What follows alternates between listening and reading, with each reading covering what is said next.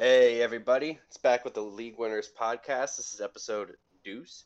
Uh, this is me, Thomas Christopher, with my man Joey Avellino. How are you doing, Joe? I'm good, man. I'm glad to be back. And speaking of Deuce, how about those uh, Kansas City Chiefs? man, they did not look good at Super Bowl Sunday. Uh, were you surprised by how that game went down? I mean, I'd, I'd have to think anyone was, even if you're a Tampa Bay fan. Like, uh, a bunch of my cousins are from Tampa, so I have family down there, and I know they were all nervous. I mean, on paper, you, you might be able to make the argument that they were close, but I think that the Chiefs are just this powerhouse, and you'd think that they'd steamroll them. But like, as the, it got closer to game time, I'm like, Brady's gonna do it, isn't he? So I wasn't overly surprised, but like, I still feel like in a vacuum and everything, like, no one saw what we saw happen. Like maybe a shootout and the Bucs win, but not the way that they did it. What about you? No, I'm, hey man, we did a, a fifty dollar giveaway for people who could correctly guess the winner and the score. We had about thirty or so contestants. Only two people picked the Bucs. So if that doesn't give you the consensus yeah. that was going on, you know, everyone thought that the Chiefs were going to win, and I think they kind of shot themselves in the foot, claiming, you know, thinking that they were an underdog. You can't be an underdog as the reigning Super Bowl champ. That's just not how that works. So I think they kind of, you know, yeah, they, they were like what, fifteen and one too, I think, in the regular season. Yeah, something crazy, man. There's there's a ridiculous stat that they hadn't lost a game uh, in a in a lot in a long time, uh, based on like uh, playoffs and home appearances and, and stuff like that. They they they just don't lose often. So I think they kind of set things in motion for Brady to do what he does best, and that's win a Super Bowl. Oh, absolutely. The one thing I will say is I, I don't think the refs like made the Bucs win, but I definitely think that the refs made the game unenjoyable to watch as someone who didn't have a stake in the game one way or the other. Like the Tyrann Mathieu like interception. I mean, the guy did hold him, but it was on the outside. It had nothing to do with the play. Like there was the Mike Evans like uh, when Matthew, I think it was again, who held him in the end zone and the ball wasn't catchable, and just all these things that just put points on the board for the Bucs, but it like kept the Chiefs off the field. And I think if they could have got out there a little bit earlier and a little bit closer of a score, I think we would just would have seen a better like product, and we just did not get that. Yeah, no, you, uh, you got to bring up a good point there. And there's an interesting thing about those penalties too. During the regular season, the Chiefs were actually the most penalized team for the secondary, and uh, they were top three in both defensive holding and pass interference. But I, I found it interesting how often they called that in the Super Bowl because, as as I know you're aware as a Packers fan, they weren't calling anything in the uh, NFC Championship game. Yeah, and then you know the last second they call one, so it just I, I do kind of agree with like if you're gonna call it one way, you just have to be consistent. Every game's not gonna be called like the same way, but just stick to what you like call, you know. And I just I don't know. I hate the human error or not human error, but like the human element in it, where there's just. I mean, if you really think about it, like a football game can really come down to like one person's judgment on like a pass interference, and there's no way around it. Uh, it's just a part of the game, but. Yeah, yeah, no, I, I agree. That that's that's something that kind of gets lost in transition. And I think a lot of people saw too how important an offensive line is, uh, especially with uh, Patrick Mahomes running for his life for nearly the entire second half of the game. Did so you I see that it, was 497 yards that he like accumulated running from sacks? That's insane. Yeah, dude. 497. I, ha- I would have that's... to think that's the most ever. Yeah, uh, close to it, right? He was doing, and the and the craziest part is he was still on target with a lot of those passes. That know, he was like he's... sideways off platform, like it was insane, dude. He really showcased like his skill set in a game where he didn't play well, and a lot of it I think was you know the line and also like guys were just were dropping balls that they should have caught. But I mean he was on full display even in a game where he only puts up nine points. Like normally, team puts up nine points. You know you might see one or two like good throws. I think throughout the whole game he was pretty dynamic and like just showed what he's able to do. And it's weird because it didn't like amount to anything, but it was still really fun to watch from that perspective. Yeah, he, he's going to be killing the league for a long time, and you know, I, I think uh, I think we've got our next you know like young goat in the making, the superstar. I mean, people kind of already put him there, but I think that he's he deserves it you know, there's always that. Well, how long is he going to do it for? A flash in a pan, but no, I think I think he truly deserves the praise that he's been getting. Yeah, I mean, I you know, some people say they just they're sick of Brady and they want like, you know, he's like the next man up, but I mean, in your second year and your first year starting, you do what he did, win MVP, 5,000 yards, 50 touchdowns. I mean, at this point he's legit. He won a Super Bowl. He hasn't been as good in the playoffs, but I, I no one's as good as they are in the regular season as they are in the playoffs. Like, I mean, there's different like layers to it. Like Peyton was definitively worse in the playoffs than he was in the regular season by a considerable margin, but I wouldn't say Tom Brady plays as well as he does in the postseason. I'm not saying he plays bad, but he's like he doesn't like think about all their Super Bowls. It's not it's usually not Brady. Like this was more of an outlier where he throws what did he have like three touchdowns? That's usually like not the case. It's the two best teams in the league and there's so much pressure like you're not going to have a guy slinging like 400 yards and five touchdowns. Like Brady did do that against the uh, who was it, the Eagles, but like it, as in totality, if you look at all of his Super Bowls, his stat lines aren't like anything like that crazy. Uh, yeah, I think he only put up like 206 yards on this most Super Bowl. You know, not everyone can Joe Flacco it. You know what I mean? Not even Joe Flacco can Joe Flacco it again, if we're being honest. Yeah, that was that was definitely a flash in the pan. And you know, since we're highlighting some quarterbacks, let's talk about some guys that are going to be going in different places, presumably uh, this offseason. We're doing a QB carousal with Carson Wentz, Sam Darnold, Mitchell Trubisky, and Jameis Winston. Uh, break those guys down, and where do you think they end up this year? I mean, I'll start with Jameis, and then I'll throw it back to you, and you can pick one. But I think I, I was so surprised that Jameis didn't get a starting spot somewhere. Like Philip Rivers is a great quarterback. We kind of discussed him in the last pod. He's always been really good, but would you, as the Colts, if all you need is a quarterback, and maybe they thought Philip Rivers was the guy, but he was so old, why not just take a chance on Jameis, give him a few years, and you know if he doesn't work out, you can cut him after one year. But like, like the Colts with Philip, an old, old Philip Rivers, weren't going to win a Super Bowl, and we just saw that. They didn't even make it to the Super Bowl. So now they're just back in the same situation. They have a worse draft draft pick. Like I don't know where Jameis goes. He probably ends up back on the Saints. But if I'm him, do I even want to go back and lose the starting job to Taysom Hill because Sean Payton has to be the smartest guy in the room? Like, no. But it seems like he's like worn out his welcome to the league. He he threw 30 picks, but that guy is talented. He was the number one recruit coming out of high school. He dominated in college. He wasn't horrible in the NFL. Someone just I, I don't know. Were the people in Tampa really developing him well? No. Everyone before Brady flamed out there it's not like the Buccaneers were ever a good franchise. He had good wide receivers, but I mean, I don't like Brady just brings that whole system with him. I think Jameis just needed to be in a better cultural fit, and another team like the Colts, who have all the other pieces, should have felt confident trying to bring him in and rein him in and take the good out of him and try and like you know maximize his value. So I, I just don't get why he's not more highly regarded or given more of a chance when someone like Scam Newton got a starting job for God knows what reason.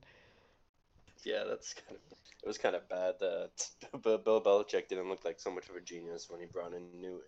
But They're for eight touchdowns on the year. It's absurd. Dude, it, um, it was bad, and he took away from the running attack too, just so he could, you know, everyone talks about Matt Stafford as Pat Staff that Pat Statford or whatever, whatever our boy uh, Stat Padford. That yeah, yeah, yeah that's Solomon likes to throw around.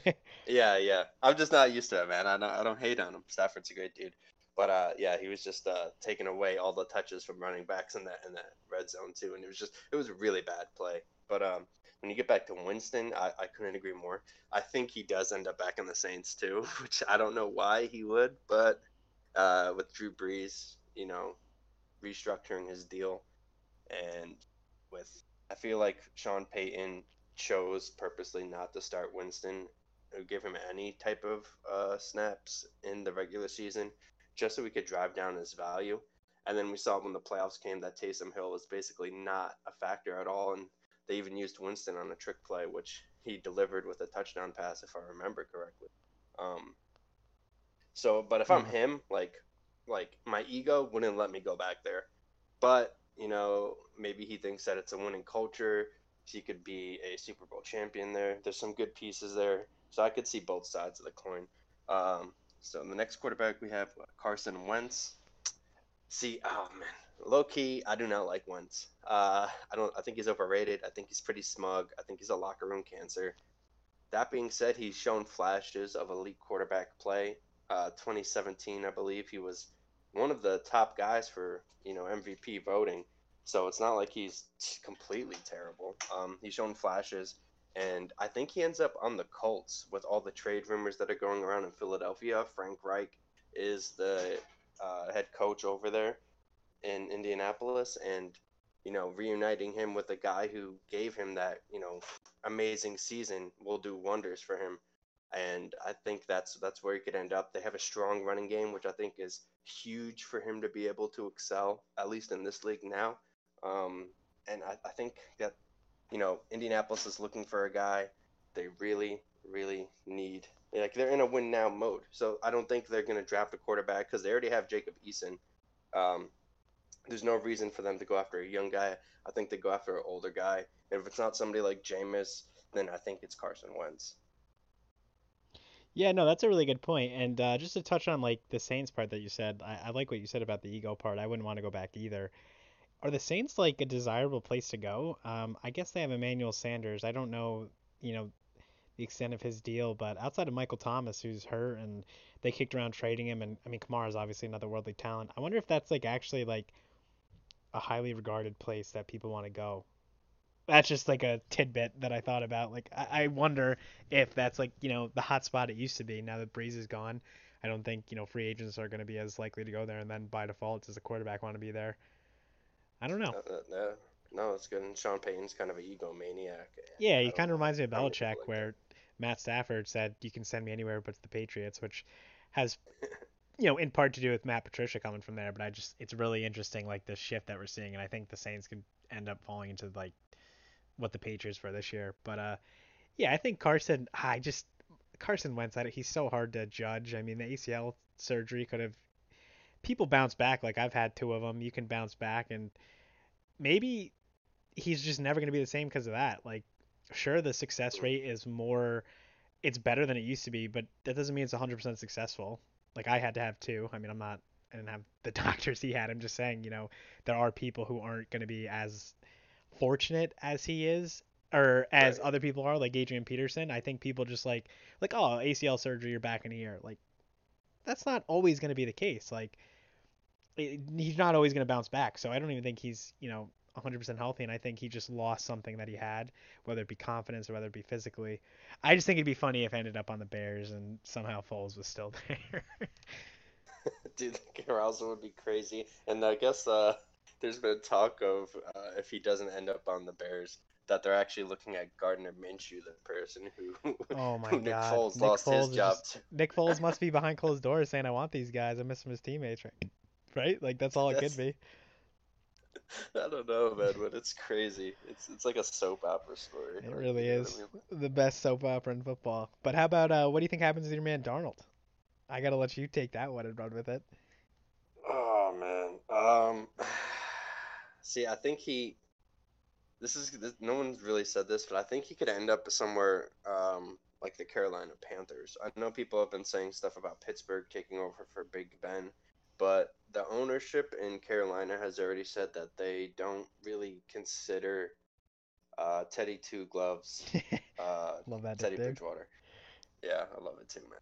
Um, unfortunately, though, the owner doesn't love him as much as you know the contract they gave out to him, and uh, he said that they're going to kind of keep looking. Matt Rhule was uh, interviewed for the Jets coaching job last year, and he was all set to take it before a stipulation came where um, he wasn't able to hire his own coaches, which is one of the stupidest things that I've ever heard. And uh, but he was going to take the job in part of Sam Darnold uh, being there. So I think there's a chance that he could, you know, Darnold's going to be not the cheapest going into a fifth year option, but uh, still probably cheaper than a lot of other options unless they go first round quarterback, which is completely possible too. Um, but I feel like in a quick release system, you know West Coast offense that the Panthers run. You know, a lot of spread, a lot of a lot of moving parts. I think he excels in those quick release type of offenses, and that's where we've seen a lot of his six, a lot of his minimal success in the NFL. Um, but the, excuse me, but that's where I believe he would end up. Uh, do, you, do you think he stays on the Jets, or do you think he ends up going somewhere else? I'm just seeing all these mock drafts where they're trading him, but at the same time, it's like they've just never given him like Anything. anything around him. So it's like hard. I, I just think that I think the fan base. I mean, you can speak to this more than I can. I think the general consensus is the fan base is kind of over Sam Darnold, and they just want something new. So even if the Jets Yeah. like front office is like, you know, let's give this guy another shot. If the fans are kind of over it, you have to you have to listen, right? And I just I just think because of that and how many years it's been now, they're just their hand is forced, and I think they're gonna have to give him up. And I I do think he ends up on the Colts. I think that's who they end up walking away with. So, and I, I think it could I could it could be a good fit if he's what he was meant to be. We'll see that when he goes there. I, I don't think we'll ever see that on the Jets. I, agree with you more. And the last one we got is Mitchell Trubisky. Where do you think he ends up, Joe? Man, whatever team needs a backup and he's never gonna play, that guy sucks. where, where where, I don't know. I'd love for him to stay on the Bears as a Packer fan, but like, he's somewhat mobile and I don't know. Where do you think he goes? I just, I, if Jameis can't land a starting job, this guy should not land a starting job. I agree hundred percent with that. There's no way that he he should uh, be starting if Jameis Winston is not starting. Um, I I also think that he ends up staying on the Bears because the Bears like what are they they're, they're not in a position to really do anything right they gave Nick they traded for Nick Foles contract which you know isn't going to be off the books next year if they trade for Carson Wentz you presume that either Nick Foles is probably going in that deal or somebody that they like you can't really afford to lose on the team like other than Nick Foles the only guys with big contracts there are actually like elite players and then you presume they want Allen Robinson back you can't do that with if you trade for Carson Wentz um, so then it becomes okay. So what are the options after that? And it's either like Mitchell Trubisky or Gardner Minshew. Like, and I prefer Minshew because I'm a big Minshew guy, but the, it's the Bears, so they're gonna probably go with like a one-year deal for Trubisky and just be the most mediocre team again and just ruin that defense that they have. Yeah, which is a shame because that defense, like if they just put anybody else, I mean, when they got Cole Mack, I always thought the Packers should have went all in on him because then you have, at that time, in my opinion, you had the best quarterback and you have the best defensive player, and it's just like, how do you how do you beat that team? You don't. But it just seems like guys like Khalil Mack just get traded to these teams that don't have all the pieces in place. They mortgage their future, and then it's like, well, now what? You know, because they can't, like you said, they just they don't really have any options, and they just dig themselves more and more of a hole the trade for Mitchell Trubisky, where they went from what was it three to two or something, like was a horrible trade. And like ever since then, they've just been like, you know, sliding down and down into this like. It's just like all these mid-level teams who don't have a quarterback, but the rest of the team is good. You'll never be able to draft a good quarterback outside of Deshaun Watson. If he even gets traded, we'll have to see. Like elite level talent doesn't just become available. Like it's not the NBA, and they're just gonna waste like someone like Khalil Mack and you know Allen Robinson and all these guys who championship level players, but it just never happens. Yeah, I agree. And for those listening at home, the reason why we didn't include Deshaun Watson is because we touched up on that in our inaugural episode, which you can find a link to in the description below. Um, but we're going to move on there. And talking about quarterbacks, um, you know, Mahomes is kind of the consensus number one. Who's your number two guy, Joe? For me, I'm gonna go Kyler Murray. I think another year, same offense. You know, he's got really good weapons around him, and I, I think they might try and upgrade at running back, which will really help him. Or Kenyan Drake will just be healthier. So I just he's just running gives you such a high like upside, and I just think he's in a better offense than Lamar Jackson is, and they have to rely on him more than Lamar Jackson, who I'd probably put at three, just because J.K. Dobbins, as we talked about last pod, I think is going to be like a really good player and they can lean on him more. I don't think you can lean on Kenyan Drake or Chase Edmonds in the same way. And like he's a, you know, they have a good offense. They have Hopkins and stuff, but like you have to rely on Kyler and have him make a play and like there's so much value to that. Who's your number 2? And uh, that's a good point. Uh, I really like Kyler. He's my actually he's my number three. My number two is uh, Josh Allen from the Bills, and I know that's like, oh, dude, he just had one good year. That's why you like him. No, not necessarily. Um, I I've always been kind of high on him. I think if he got his accuracy issues solved, that he'd be an amazing quarterback. The dude has a cannon of an arm and just a big. He's like a better version of Big Ben to me. He's like a big, strong dude doesn't get taken down easily, is quick as a whip, and um, he you know he's he's very good arm talent. Um, this season, he saw his you know accuracy skyrocket, and I think a lot of that had to do with acquiring Stefon Diggs uh, Oh, yeah. from the Vikings. And you know, who thought that Diggs would end up being one of the top like top three wide receivers this past season? I don't. I know I didn't. Um, I thought he was going to be good, but I didn't think, you know, on that level that he was at. No, you definitely know, not. props Yeah. to him. And uh, the way that offense is running, they they've ran the most 11 personnel in the league this year. They have no running attack, so everything is falling back on Allen's shoulders. Could it end up, you know, exploding in his face? Possibly. But we saw this year that it really didn't, and it's kind of hard to game plan against a guy who has who can run in like who can run kind of I don't want to say like Lamar because nobody runs like Lamar, but he has the ability to get that type of yardage. But then on top of that, he also has the ability to absolutely destroy you with his arm, which is something Lamar doesn't have. Uh, I think the guys in Buffalo, uh, offensive quarter, I, I want to say it's Daboll. I'm pretty sure that's the OC there. I think so. Uh, I could be, but he's done a great job. He said he said that he isn't going to be going anywhere um, this season. He, he turned down a, quite a few head coaching interview opportunities, so I think that's huge for the development of Josh uh, Josh Allen, and um, that's that's my guy, man. That's my number two. I like that a lot. I mean, he he was a little up and down to start, but once he like figured it out, and I think he's just going to continue to get better. I mean, you saw his upside, and it's like as good as anyone in the league, especially fantasy wise. And you know, another year with Diggs, like you kind of touched upon, is just going to really elevate him to another level. Yeah, and I mean, even though I'm a Jets fan, it's hard not to root for like a city like Buffalo. You know, it's like a real football. It's like you know the Packers and their fan base. Like it's just like a real football city, real football fans. It's hard to root against those guys. Yeah, I mean, eh, for anyone who's been to a Bills game, I don't know if you've gone. I've been to one, and I mean, their fans are just so passionate. You see it on TV, but actually being there, like, I mean, Buffalo's pretty cold. It's not like the best place in the world to be at times, you know, when football's going on. No disrespect to, to Buffalo, but just to have the fans out there, you know, putting on for the city, it's uh, it's pretty awesome. But uh, so like as we've talked about some like you know younger QBs and you know some veteran QBs, what do you prefer in fantasy? Do you prefer you know rookies or do you prefer vets or what do you look for? I love these segments. Um, so I I kind of go like in between. I mean, technically they'd be vets, right, if they're in the NFL for more than a season. Uh, but I, like, there's like a sweet spot that I kind of go after, and that's like guys from the ages of 24 to 26. Um, that's kind of who I draft.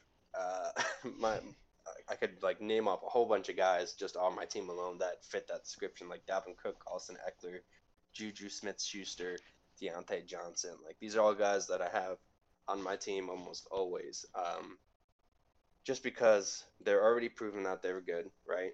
They, they've proven that they can handle the production in the NFL. Um, they're usually given the opportunity, so that opportunity is there, and you don't really have to worry about somebody taking it if they're playing at an elite status. And they're also not old enough to where that production is going to slide dramatically off a cliff That's in a point. year or two.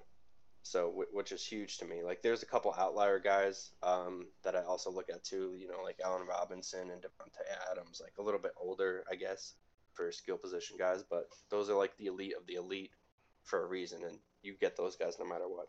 But I kind of fall in between the 24 to 26 age group range, and kind of build my team around there. Um, what about you, Joe? Yeah, I think that's a I think that's a good age group. I like to say like the lightly seasoned guys. I don't want I, I don't want a rookie like I'm not going to take a rookie really high like like we talked about last time Clyde or you know Zeke is rookie year. I kind of want to see what they can do. I don't want to lose my season cuz I overdraft on hype. Um but I also another thing I don't particularly like is like a second year guy like James Robinson is someone I'd just be a little bit nervous about. You have to see like they have new uh, leadership in place, so they don't really have any that the new you know head coach and stuff don't have any ties to him. So it's pretty easy to move off an undrafted guy if they just don't like him for whatever reason. I mean, he played well, but that doesn't mean he fits their style.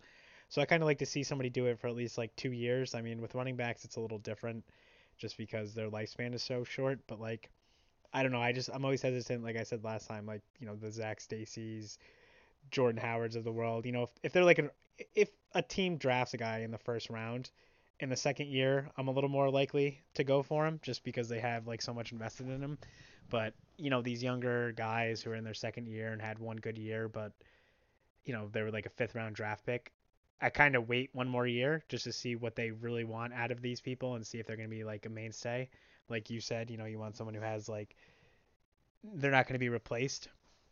So that's right. I kind of like guys who have just been produced for at least like 2 years and you don't you don't really see like a I don't, there's usually trends like we said last time with running backs who have over 300 carries. Like if a guy's been in the league five years and he's getting the rock 300 times a year, I might shy away from that guy. So I want people who are you know younger, not rookies, not necessarily the second year, like you said, 24 to like 28, where they just they're still young, they're still gonna have a starting spot and can handle a workload. And then, like you said, you know, the elite of the elite, people who are going to dominate. I don't think their age really matters. And I mean, with quarterbacks, it's definitely different because Brady was serviceable even at 43. But for the skill positions, I kind of like a guy who's done it for at least two years in a row and is still young. Yeah, right. The, the quarterbacks are kind of the outlier there. Well, you'll see people like Rodgers having his best season at what, like age 38 or something. Yeah, like which that. makes no sense. Yeah, after two down years, it just kind of. If you drafted him, you got real lucky this year. Yep, no kidding. Uh, so for anyone, everyone out there, me and Joe hate rookies and we hate vets.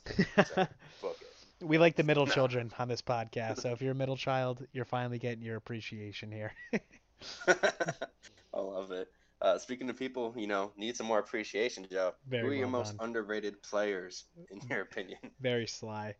Uh, for me, like one guy that comes to mind right away is DeVante Parker. Uh, I would think most people Ooh. two years ago he had 1,200 yards. I didn't know that. Um, DeVante Parker is a big point of contention in one of my leagues that I'm the commissioner in because we uh, the way I do it is like we can veto trades, but it's not like you don't just go hit no on the website. We have a group chat and you have to if you say no, you have to have a reason and it can't be like, "Oh, the other team is too good." Cuz that's a dumb reason, right? It has to like right. logically in a vacuum the trade doesn't work. And somebody traded Michael Thomas, I think it was week 4 or 5, traded Michael Thomas away for James Robinson and DeVante Parker. And at first you look at it, or you hear it on even this pod, you're like DeVante Parker. Why would? How is that the wide receiver you get back? But I mean, two years ago he had 1,200 yards. Like, and no one would have ever thought that, right? You just hear DeVante Parker. Like, he was like a top 20 wide receiver that year. I think he was like 12 uh, two years ago, and even last year, like when uh, what's his name when Ryan Fitzpatrick was playing. He's really good. I mean, he missed a few games, but he still had 800 yards, you know, four touchdowns. He was still really good when he played. Like not really good, but he was serviceable. then James Robinson was obviously the outlier there, but I think DeVante Parker, if he can stay healthy for all 16 games, is like a perfect guy that you can get in one of those later rounds because people. He's just not like a big name. Like Miami until this year, no one gave a shit about Miami unless you were a fan. Like no one was like actively looking for people on Miami, and he was just quietly doing it down there. So I just think he's a guy who's gonna fall. And like we said, there's so many wide receivers at the top, as we've touched on before, that a guy like that is just somebody who falls through the cracks, and you get him. Hopefully, you know, in the later round, and he's your wide receiver two or even three, and your flex, and he's like getting you, you know, 12 to 15 points a game if you're doing PPR. Who's the guy that you think is underrated? That, that's a good point. I remember uh, not this not this past season, but the one before that. Our friend Prue, um, he had DeVante Parker. That's Prue's the one who traded for him, actually. yeah, and I was just like, uh, why would you get him? And then as the season went on, he was just putting up constant numbers. I was like, holy crap! I'm pretty sure he snuck in the playoffs, uh, or was just on the outside in our, our league before, which I was like, oh damn, I didn't, you know, getting some big success from uh, DeVante, which you know he's he's a great he's very underappreciated and he's somebody that a lot of people kind of forget about. Uh, he, he, stays pretty productive. Oh, um, yeah. For me, it's uh, Juju Smith Schuster. Uh, he he he came on into the NFL hot, right? Like, oh, you know, yeah. he played well. Everyone, yeah, and he was the number one wide receiver. I think he finished wide receiver eight in 2018 uh, with him and Antonio Brown when that Steelers offense was looking pretty crazy he got he was dealing with a lot of injuries in 2019. So this year, people kind of you know uh, they kind of slept on him. Um, didn't think he'd do as well, but he was the one who ended up outplaying both Diontae Johnson and Chase Claypool in PPR formats. And you know he's a free agent now, and I think at, like I think he's at the point where he can excel in his own right. Like people kind of like, oh well, he had that chance in 2019 and he failed, but he was hurt almost the entire year. and but he's an incredible, incredible receiver, and I don't think people give him enough credit for that. Um, he's got an extremely great drop rate. Like he doesn't drop the ball. He drops the ball 3.6% of the time. And that's like one of the 20th lowest out of about 70 qualifiers, which is crazy. He's a clutch player too.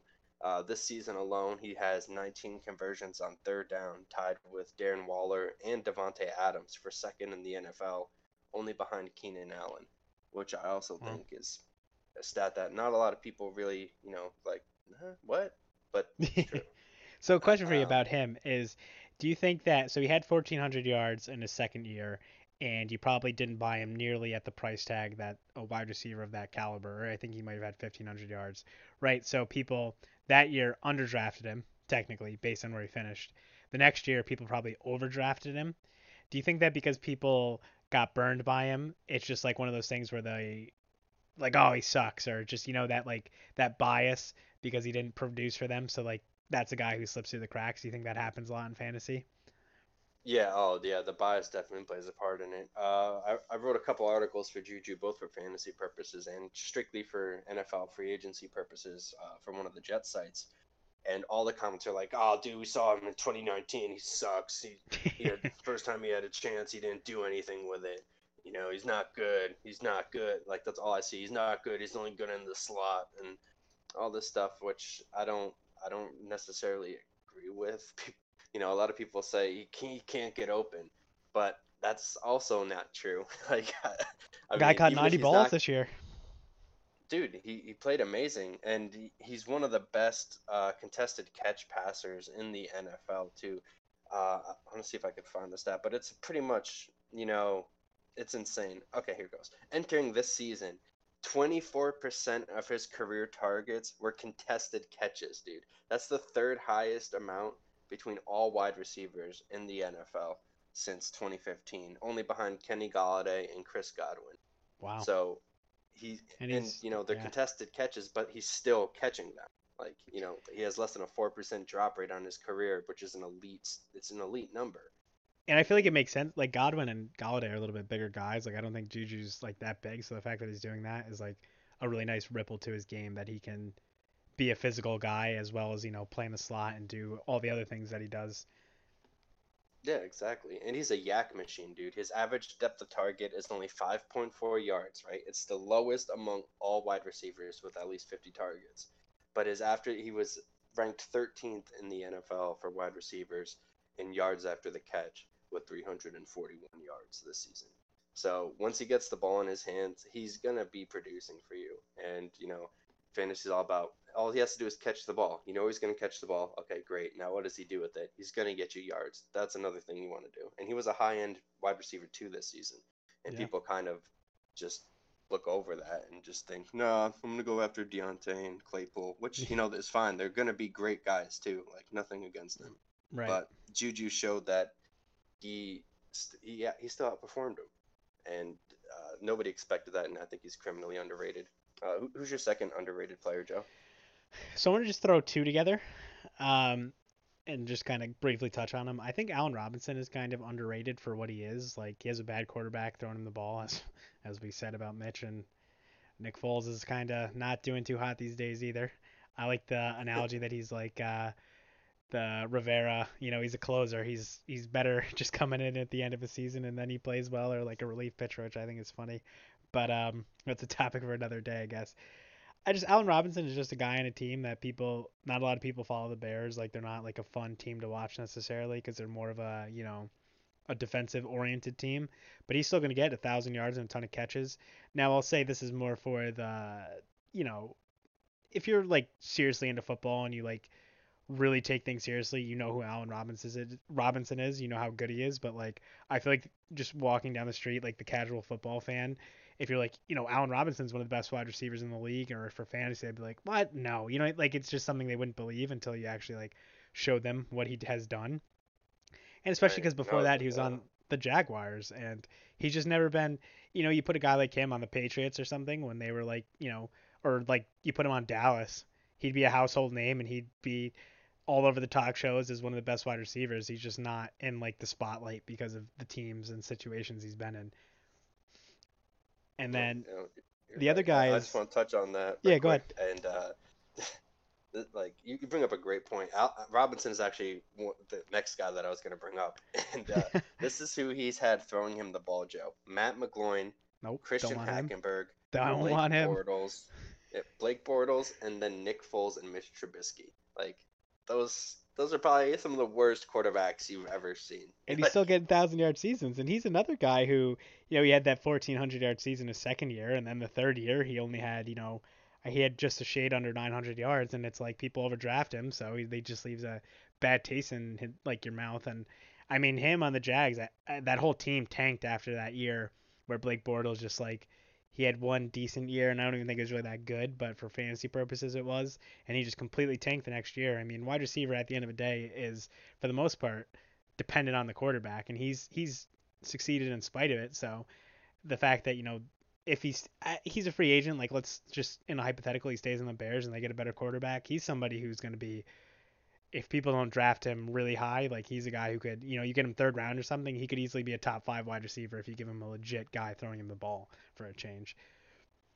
No, that's right. And uh, I cut you off before, but who was the other person of your part two? Oh no, you're good. Uh, the other person I would say is, um, and people might like, you know, be like, what? I think Josh Jacobs is a little underrated. I think he's like a legit like top five uh, fantasy running back, but you never hear anyone like being like, oh yeah, like Josh Jacobs is going in the top five. He's more of like a bottom first round or you know maybe like second round guy. Um, his only like drawback is that um, he's not as good as like a like if the Raiders fall behind, they might abandon the run. But like that team, what they want to do is they want to run the ball. They are not getting another quarterback, I don't think. And I mean, it's Gruden, right? He wants to run the ball, and he's just somebody who gets so many carries. I he's just somebody I would want on my team because he's a good player, and the opportunity is just there screaming in your face. Like I'd rather have him than Kamara this year, who well, it depends on the quarterback, right? Taysom Hill is starting. I'd take Josh Jacobs over Kamara any day, and you can quote this if that's what ends up happening. Uh, I just think that because he's, you know, he he just gets so many like carries on the ground, and there's value to that. You know, it's it's good when a guy can do both, but like he doesn't have to worry about who his quarterback is in terms of like can he throw him the ball accurately, right? Like they're just gonna force feed him the ball like 25 carries, and he doesn't have to worry if a it's a shit pass or not. Now they might stack the box, obviously, but he still has the opportunity, you know, break off a big run or they use him on the goal line. They use him all over the place. So I just think he's like slept on just a little bit. No, yeah, Uh, you already know I'm a big Josh Jacobs guy. People in our draft uh, two years ago were like, "What?" I think I drafted him pretty pretty high at sixth round for the rookie, and uh, I remember Solomon famously telling me he was gonna suck, and then he Yeah, up that one of the- backfired. yeah, one of the best rookie seasons. And then uh, my guys obviously was Allen Robinson, who you already touched up upon, but he's you know he he does so much, and I, I just want to add some more to this. Uh, last season, he accounted for one third of the team's total receiving yards and receiving touchdowns, which is kind of insane yeah. uh, to think about, considering how bad that team was. And you know, in 2019, he finished in the top 10 in some crazy stuff like targets, receptions, first down receptions, and he, he's just a great uh, player, especially in the red zone. He's severely underrated, and he actually comps favorably to Davante Adams. If he had a more accurate passer, I think he could put up a season uh, pretty close to that. I could um, definitely see that. I think that's a good comp. Yeah, it's just he just doesn't have the guys to give him the ball, which you know is kind of his fault. He chose Chicago over Green Bay. I don't know why he would do that. Perhaps you know there's a location thing or maybe something that we don't know behind the scenes. Um, but you know it is what it is. It sucks for him, but hopefully he gets that figured out this season and uh, proves both of us right a little bit there. But uh, my third guy is going to be Adam Thielen. Um, you know, he's a guy that kind of come he came on late, right? Like he didn't really start to develop until what his 25, 26 age season, which is you know is pretty rare for a, a player. Uh, he's 30 now, still put up one of the greatest seasons for a guy that age. and Kirk Cousins loves throwing him the ball. Uh, Thielen's an amazing route runner. He rarely drops passes. Like we've seen him make some incredible catches this season, and um, you know, so with when I look at wide receivers, the way they age, right? Like if they're not a good route runner, they're gonna be they're just gonna age poorly. because they're usually relying on their physical physical attributes. And uh, you know, Thielen is not really one of those guys. He's a terrific route runner. I, I would say he's probably top five in the NFL. Uh, that might be high to some, but I've watched a lot of his tape and he just looks good, man. Um, what he doesn't have in speed, he has in just prowess and knowledge of the game. He knows how to find the soft spot in the zone, and he knows how to use his body as leverage when he's trying to make a catch in man coverage. He's a great guy, uh, great guy to pick, and um, you know Kirk Cousins just loves throwing him the him the ball. like Kirk does not target tight ends. He doesn't target his third string wide receiver. It's either uh, it's either Adam Thielen, now Justin Jefferson, and then Dalvin Cook, and that's basically all you'll see. So it's not like his production is going to go down.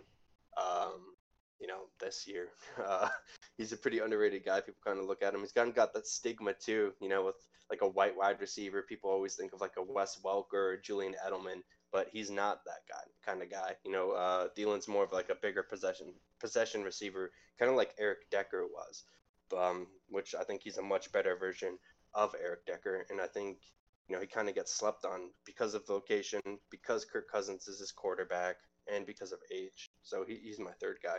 I like that a lot. And uh, something I will say is like, like you described his game really well, and I feel like you know when he's not as flashy of a guy, and he's a better you know route runner and you know finding the soft spots in the defense.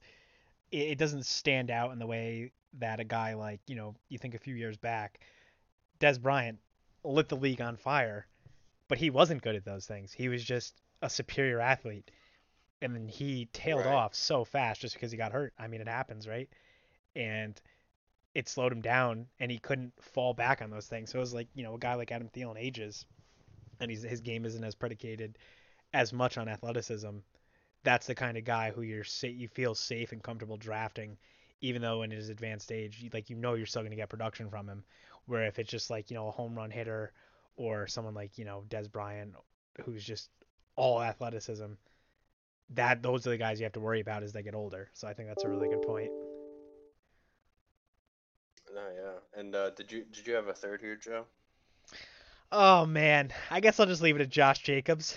So, uh, cause you know they, we have a segment that uh, I really like and I came up with the name with, so I'm gonna throw it out to you. But uh, you know, a lot of people do buy and sell and stuff we're not buying and we're not selling. What we're doing is we're going to say if a guy's a league winner or if he's costing you dinner because you're throwing away the entry fee to your, you know, fantasy football leagues and it could have been spent on dinner and you're just throwing it away. It. So uh, let me start with this guy. And we're just going to kind of tailor them more towards, you know, not just is he going to be good this year, more so where you draft him. So like Derrick Henry, early first round, league winner, or is he costing you a dinner, Tom? Oh man, oh man. Um, on the spot, I'm gonna go costing you dinner, man. He just had a 2,000 yard season, so it sounds insane, right? But you know, he's a he's the running back who's getting up there in age. Yes, the Titans run through him, but I just don't trust it, man. Like, I know a lot of people have been saying, oh, the, you know, everyone's been saying sell Derrick Henry for years. I wasn't one of those guys. You know, I, I've been a big buy Derrick Henry now kind of guy. Yeah. But, you know, after, after like after getting that many touches, that many yards, that much damage to your body, you know, he's getting up there in age. Uh, they drafted a running back. They've started utilizing more running backs as that season went on, despite his crazy season. Like I personally, I don't remember a guy ever, you know, coming close to matching that 2,000 yard season, except maybe Adrian Peterson. Um, and I don't, I just don't, I don't think he's going to be terrible.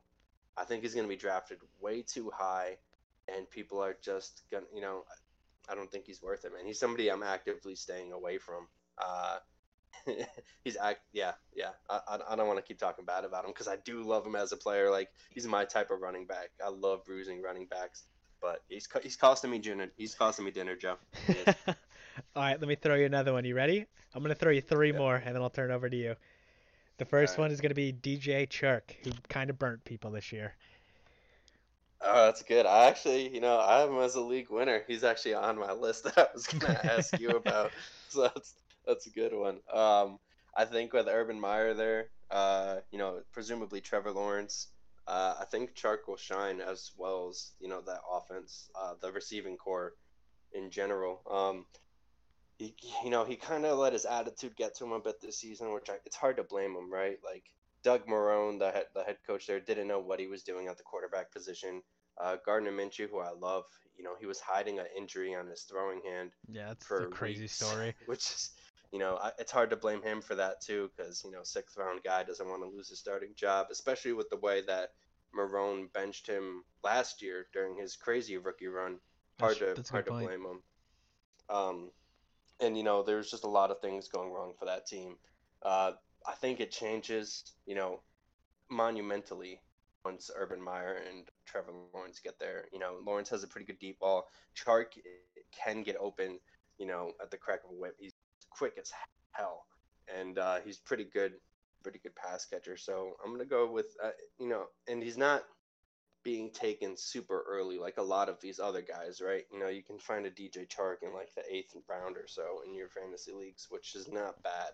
Um, you know, it's hard to it's hard to say that like it's hard to convince people, right? Because he was like a flash in the pan, I guess you want to say, for that one year uh, breakout. But I, I have faith in him, man. You know, I'm a big Chark guy, and so he's you know what? He's my league winner, man. I'm taking him. I like that. A guy not too far away from him on the same team. What do you make of James Robinson this year? Oh, man, I love Robinson. I you have know, him in so many leagues. He's gonna go so high though. Yeah, he's he's, he's what a second round guy maybe. I would think this yeah, year in redraft. Yeah, yep, he is. Even in dynasty, man. Even in dynasty, he's yeah, going he's super high. Yeah he's uh he's costing you dinner, man, and I, that hurts my that hurts my soul. but uh, you know, I, I love him. Uh, but no, he's he's costing dinner for that price tag. As you alluded to earlier, you know, he's a he's an undrafted free agent. We saw with what happened in Denver with Philip Lindsay that you know draft status matters to some of these guys. It really and, does. Uh, yeah, and they'll replace people just because you know it's not your guy. They didn't even waste a pick on you, so ownership doesn't really, you know, have any ties to him. And as we've even seen last year with that team with Minshew, sixth round pick, you know, great rookie season. Starts off the team starts off bad, and you know now they're drafting Trevor Lawrence over, uh, which you know you you have to do anyway. But you know it's just the way the league works. Um, there's a good chance they bring somebody else in, uh, if not to like take rushing attempts away, to take passing attempts away. Um, but I love him, man. He's a great pass blocker. He's a great runner, great vision, but he's going too high, and I don't think he replicates the season that he had, uh, unfortunately. So he's he's costing me dinner, Joe. He's costing me.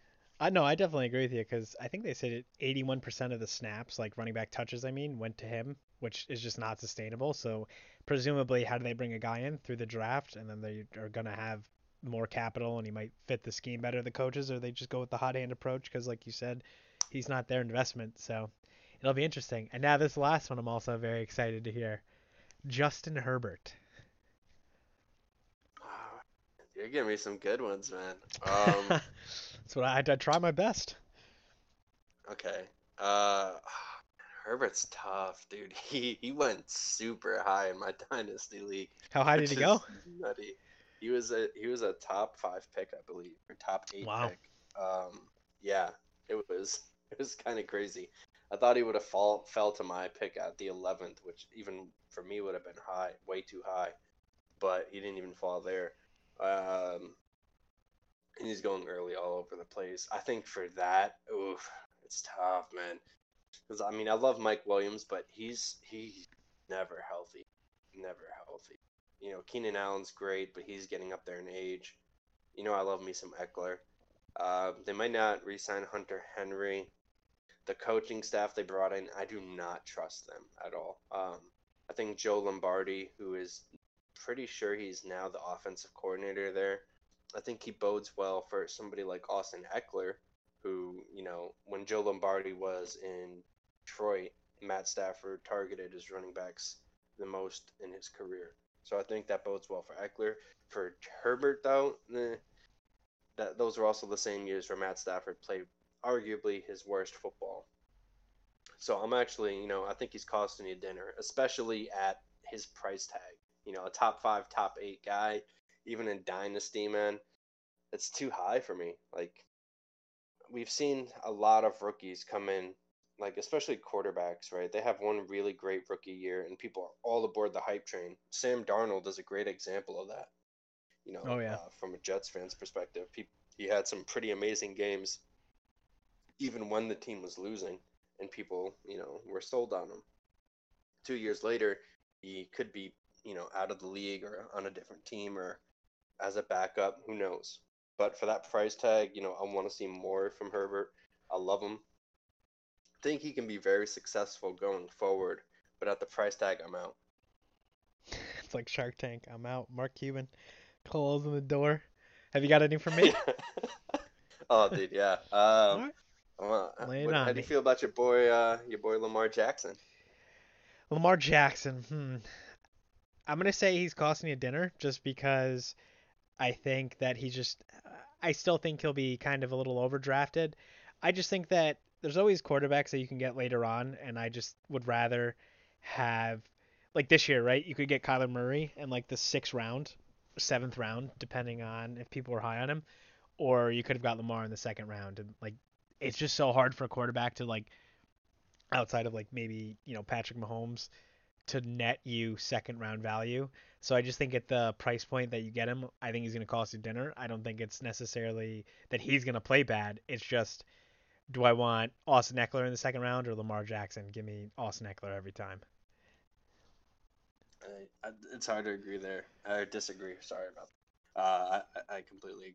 In dynasty leagues, he's going pretty high too, man. he, was another top eight player taken, which is- it just it's just too high. Yeah, he's definitely someone who's prone to like with his body build and everything, like his body type, I should say, like and his play style. Eventually, he's gonna get hurt, and I hate to say that because I'm a Louisville guy and I have always been high on him. And I, it just, you know what I you. mean? It's just, yeah, that's. I think that's the scariest part.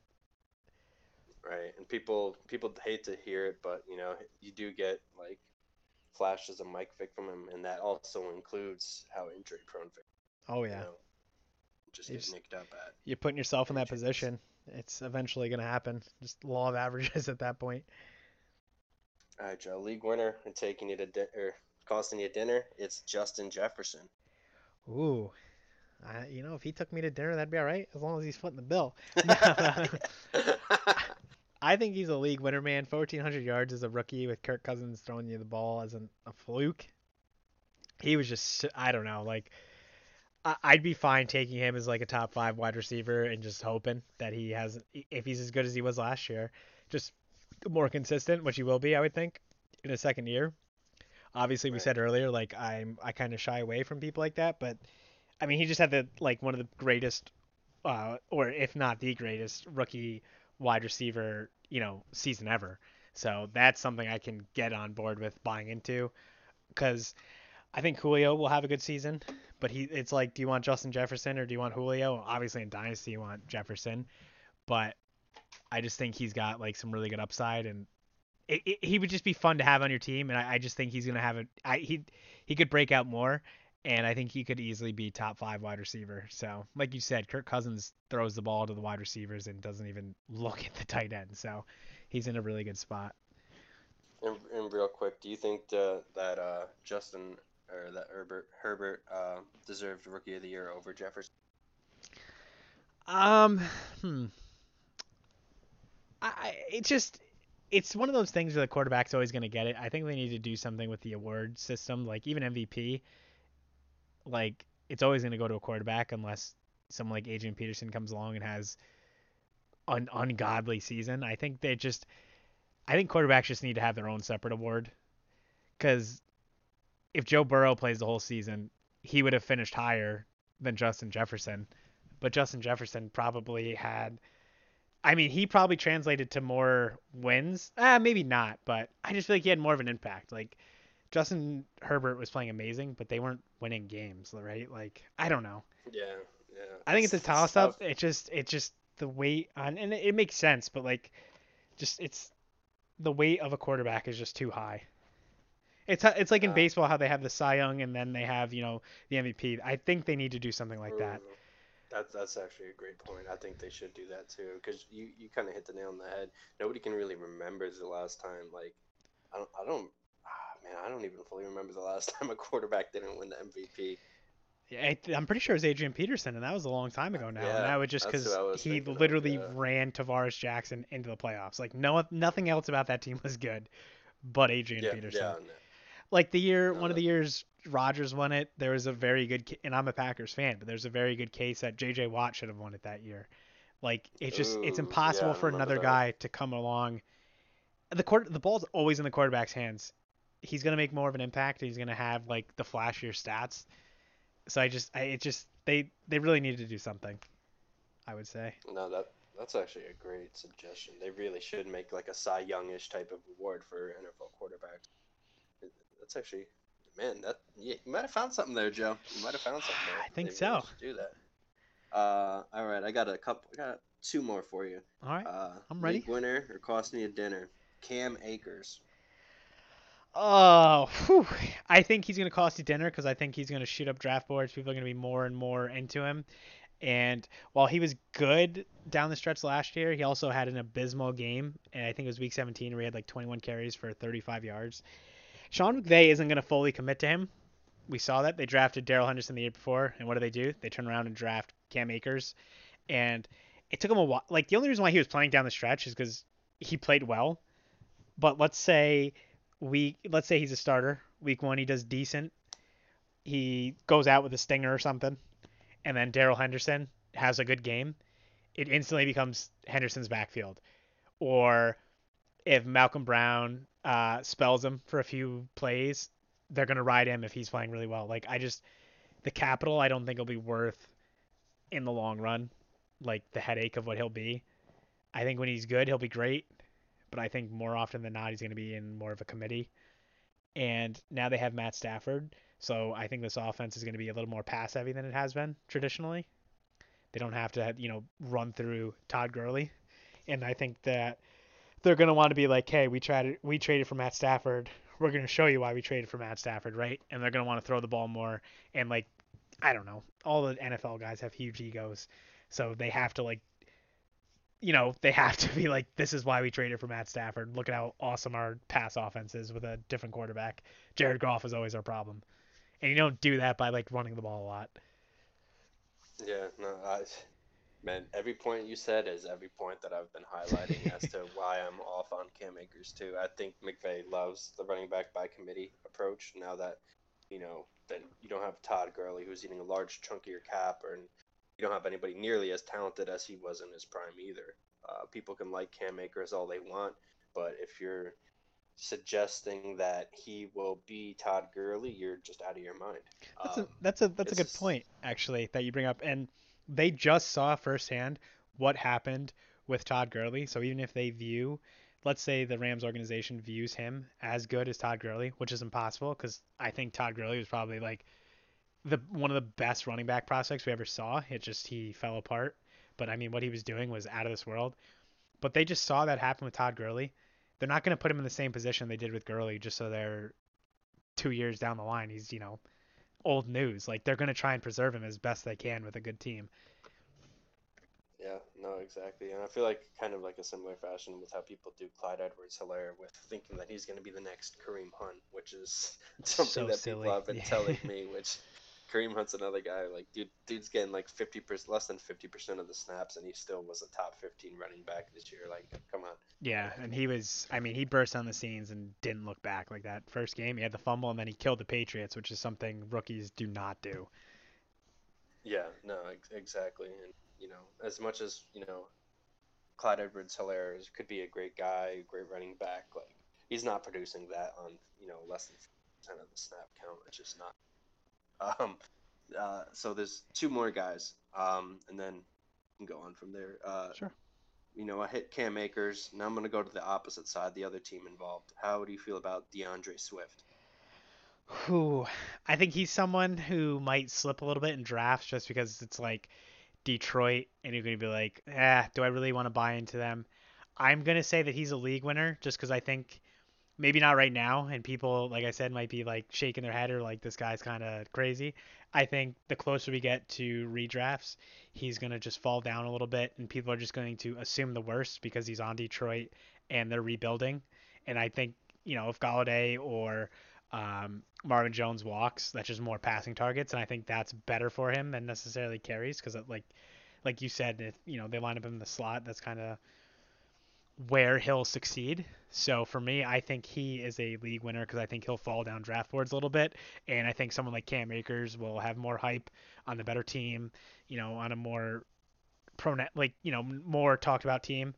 He's going to be in your face more. So I think Cam Akers will go higher, but I think someone like DeAndre Swift will finish above him. So I'm going a league winner. Yeah, I agree with you on that point too, um, completely.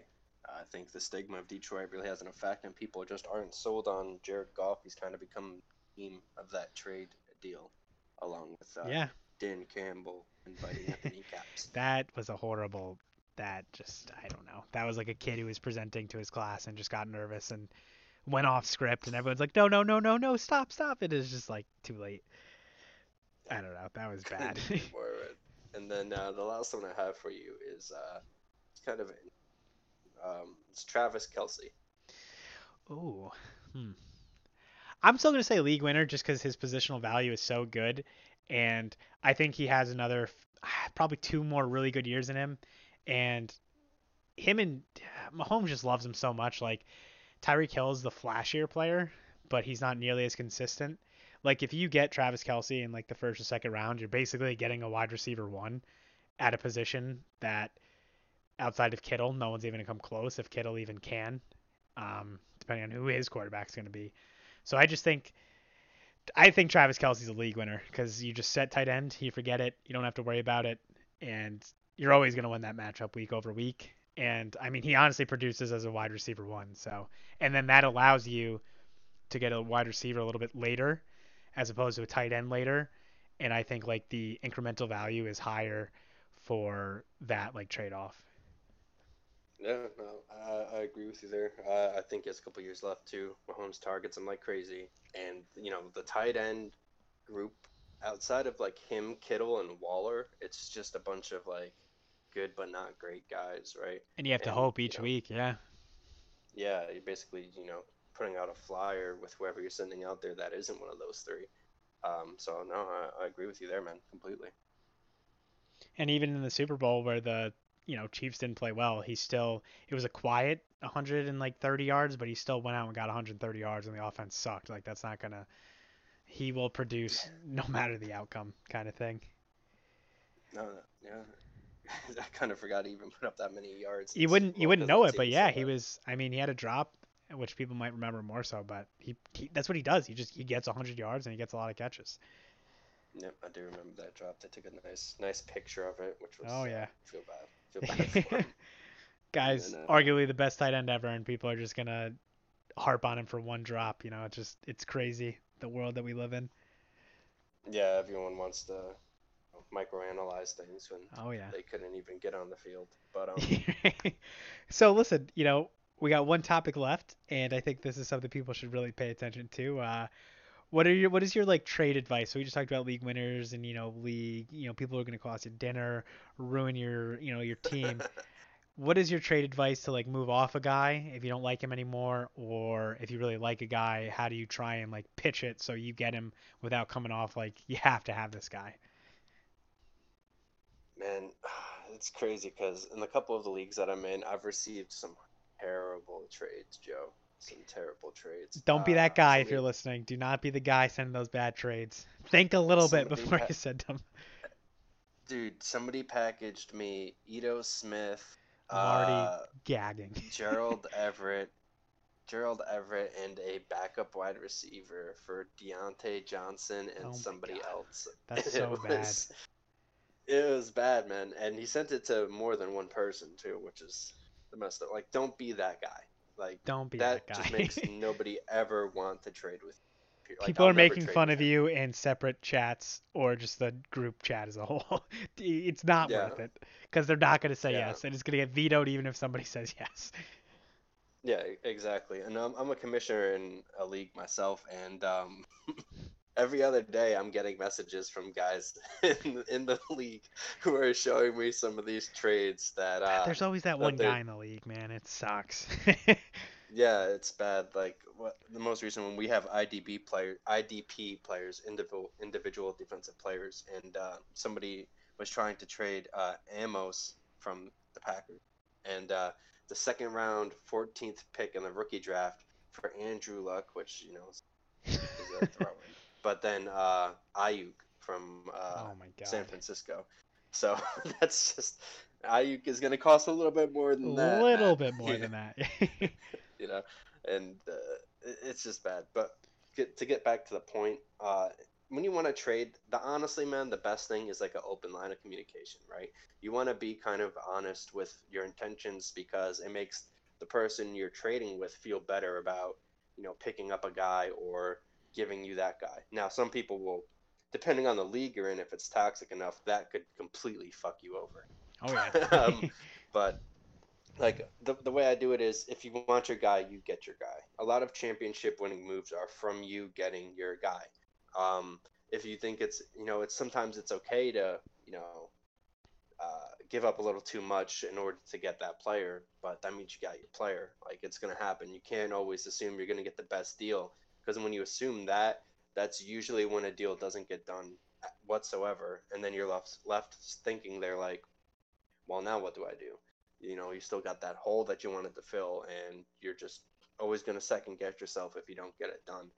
So to me, it's like I try to be as honest as possible without giving away my biggest reasons why, um, while also giving out a fair deal. You know, if I'm trading for Austin Ekeler and I got a team with like Diontae Johnson and Juju and you know a couple elite wide receivers, I'm gonna have to give up one of those elite wide receivers. Like that's just the way it's gonna go. And then you, you're gonna have to probably give up a running back for depth and you know hope for to get a wide receiver in depth in return. You know, you want it to be fair. Otherwise, league mates are gonna freak out. It could get revoked from the commissioner depending on what type of league you're in, or it could just straight up get vetoed. Um, but that's usually how I handle trades. Uh, the advice is just to be kind of, you know, be fair because you could end up pissing your league mates off, and Oh yeah. that just makes it worse for you down the road. Then no one's gonna want to trade you. Yeah. So my thing is one, I kind of goes along with what you said, like the open communication. You have to understand what certain people like. So that means what players they like or what type of player they like. Like if a guy, if you know a guy is more like he's more higher upside guy, you want to try and sell him the dream of a boomer bust guy like a Tyler Lockett.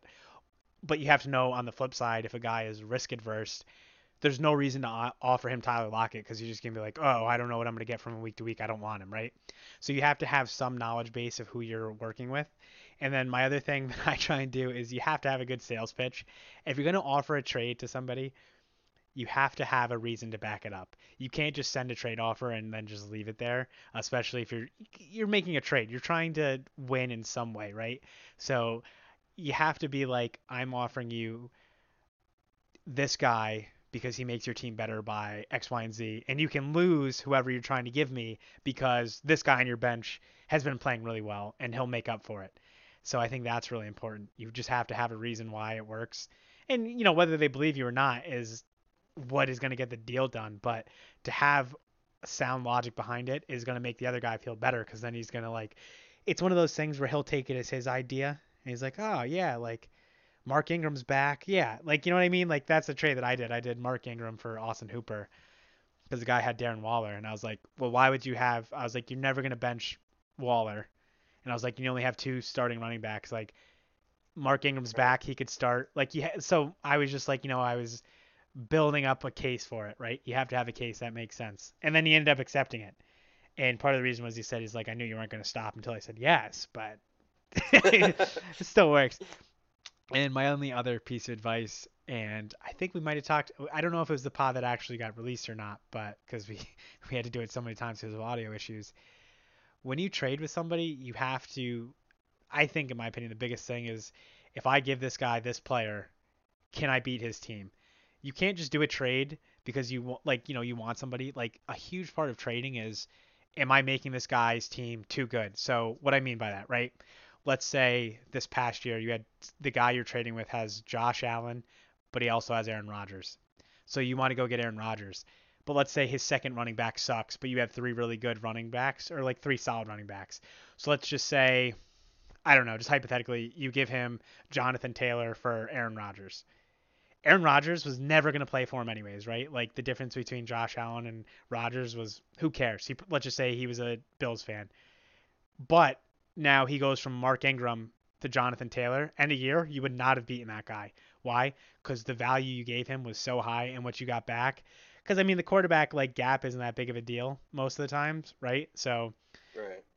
You just you have to be careful with who you're trading with and what the upside of that team becomes. Because the way I play fantasy, and I, I don't know if you do this or not, I see a lot of people play to make the playoffs, and yeah, anything can ha- play in the playoffs. I'd rather miss the playoffs and have a team that I'm like 100% confident in is going to win me a championship if I get there. You know, if I have injury, bad injury luck, okay, that's fine. I understand why I lost. But I'm not going to trade away my upside just so I can sneak into the playoffs because that doesn't get that, it, that does nothing for me. I'm not. You play. You play to win the you game. play exactly. So I want the best possible team I can put out. You want to have depth, but I I'm just someone who like has a tendency towards total upside. So if I have a bunch of you know depth pieces come week eight or nine or something, I'm gonna try and flip them. So, for instance, I traded, um, I traded Justin Herbert, uh, David Montgomery, and who was the other guy? And Robert Tonyan, because I had people, I had Kyler Murray and you know people who I've never benched for those guys. Those are all three solid depth pieces for Austin Ekeler, who was hurt. Because I was like, when he comes back, I put him in my lineup. How do I lose? I don't, right? Like, and I I lost in the championship, but I you know shit can happen. There, exactly, yeah. Or I could have just had three bench players who would have done nothing for me all year. On the flip side, the guy who gave me Austin Ekeler, he made the playoffs, but how was he ever going to beat me with those three guys? And he gave up his best player. He he couldn't. Like he got there, but he did yeah. nothing. So I just think that's the thing. You have to like look at absolute upside. That's a great point. You don't ever want to make a trade. This, you know, as much as you want to get your guy, don't make the trade to get your guy and then also give you know somebody who's already from probably going to be in the playoffs a, a bigger chance to make the championship like you just don't want to give a guy a championship team just to get your guy sometimes you kind of have to take a l and then move on to another team which you know i'm going to be frank i do that all the time like I'm not going to look at the team that has the best players or that I think is going to be like, oh crap, I got to watch out for this guy in the championship. Why would I want to trade with him? Yeah, exactly. I don't want his team know, to get better. yeah, exactly. I'd rather have like a, a team that I think is going to be a cellar dweller, trade with them, you know, boost them up a bit to where they could they could make the playoffs. You know, like anything could happen, I guess. But I'd rather trade with that person, get my team, who I would assume already is going to make the playoffs, because you have to be thinking that way, right? Like you're not drafting to be at the bottom. You're drafting because you want to try to make the playoffs. So exactly. your team, like, you want to try to make the playoffs. You want to trade with a team that isn't going to be a championship team, regardless. Like that's just that's just not something I do. I, I tend to stay away from those guys in instant decline because they're looking to do the same thing. You know what I mean? Like they're looking to make their make your team worse and their team better, and nobody wants to play that way. You play to win, as uh, Herm Edwards famously said, and I'm not going to risk. I'm not going to lower my chances of winning to give another team a better chance just because I want somebody very bad. You know.